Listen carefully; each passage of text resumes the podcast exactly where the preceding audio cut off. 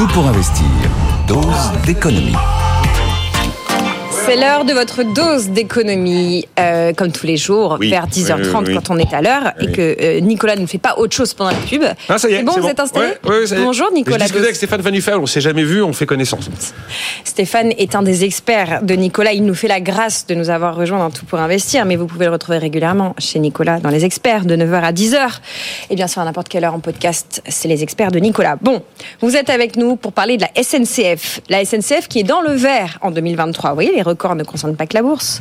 La Pas un compagnie. record, mais c'est dans le vert. C'est dans le vert, on va dire. La compagnie affiche 1,3 milliard de profits, mais ces profits sont divisés par deux. Expliquez-nous. Alors, il y, a, il y a eu, en fait, en 2022, il y a eu des profits exceptionnels, parce qu'il y avait eu des sessions d'immobilier et d'actifs pour euh, quelques 800 millions d'euros, c'est pas une paille tout de même. Après, après, en 2023, on a fait des provisions pour euh, payer les hausses de salaire. Je vous rappelle quand même que sur deux ou trois ans, les salaires augmentent nettement plus que l'inflation à la SNCF. Euh, un cheminot n'est pas quelqu'un de maltraité sur le plan de la rémunération. De maltraiter ou de mal payer de maltraiter Ah sur le plan de la rémunération ou de mal payer, contrairement à ce que disent les grévistes régulièrement. Il y a eu des performances moins bonnes que d'habitude dans la logistique, c'est chez Geodis recul du fret maritime, du fret aérien. Et puis les grèves, ça coûte. La facture des grèves 2023, notamment celle du premier trimestre euh, contre les retraites, bon, facture des grèves 350 millions d'euros. hein. Et donc, euh, ben, malgré tout ça, la SNCF affiche des résultats dans le vert et ça fait trois années de suite quand même.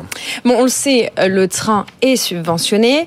On sait aussi qu'il y a beaucoup de lignes, y compris de TGV, pas que de TER, qui ne sont pas euh, rentables. Tout à fait juste. Euh, si le rail a besoin de l'argent de l'État et de celui des régions, euh, comment fait la SNCF pour dégager ben, des profits, ce dont vous nous parlez? C'est une question centrale. C'est vrai que quand on voit les montagnes, les dizaines de milliards de subventions, on se dit mais comment on peut gagner de l'argent dans une entreprise qui correspond pas euh, au fonctionnement classique du. Alors je, réponds dans un instant parce qu'il y a plusieurs SNCF et souvent on n'en a pas conscience. Après, il faut rappeler que oui, effectivement, la SNCF est très largement subventionnée et que c'est normal. Si vous voulez que la SNCF euh, euh, ne vous facture que 1 euro sur 4 sur un billet de train du quotidien, c'est un choix politique. Alors c'est le politique qui paye.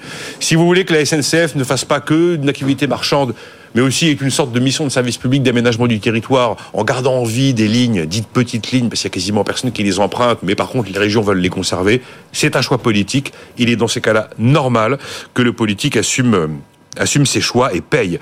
D'abord, euh, dans tous les pays, on subventionne le rail. Le rail, notamment le, le, rail métallique, car c'est un monopole naturel, mais le rail, globalement, l'activité euh, ferroviaire.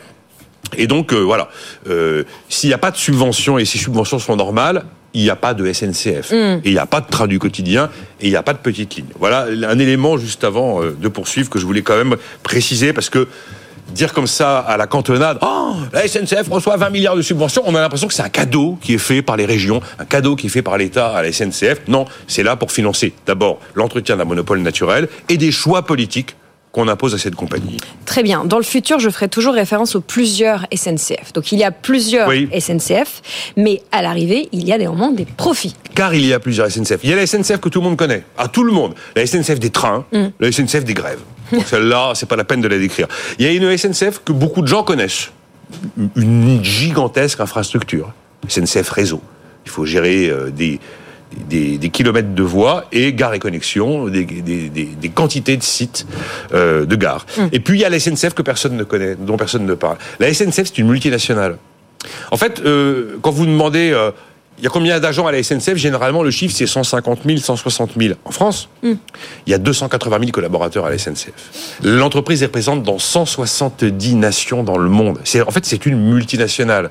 La SNCF joue le jeu de la concurrence traditionnelle et classique en vendant notamment sa grande vitesse et son TGV. Par exemple, en Espagne, il y a eu l'ouverture en collaboration avec les chemins de fer allemands d'une ligne Paris-Berlin au mois de décembre. Euh, la SNCF est leader mondial du métro automatique et du tramway avec Keolis.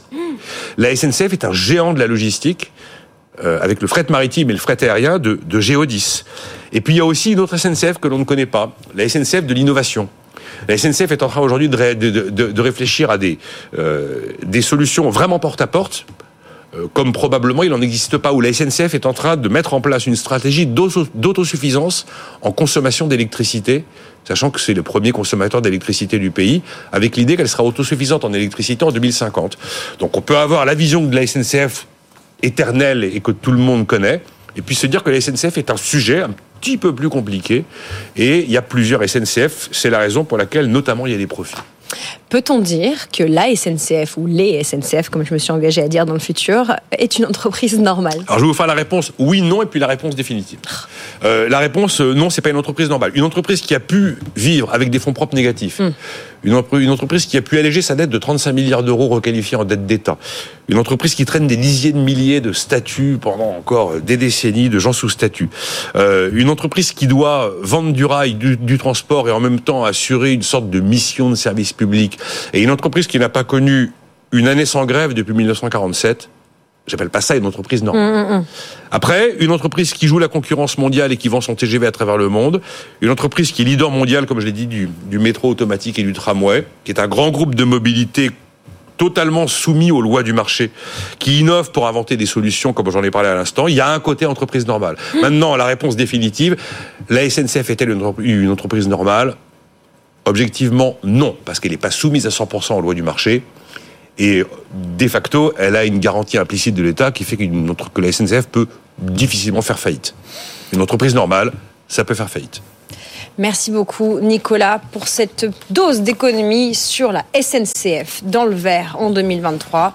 La SNCF ou les SNCF, une entreprise qui est presque normale.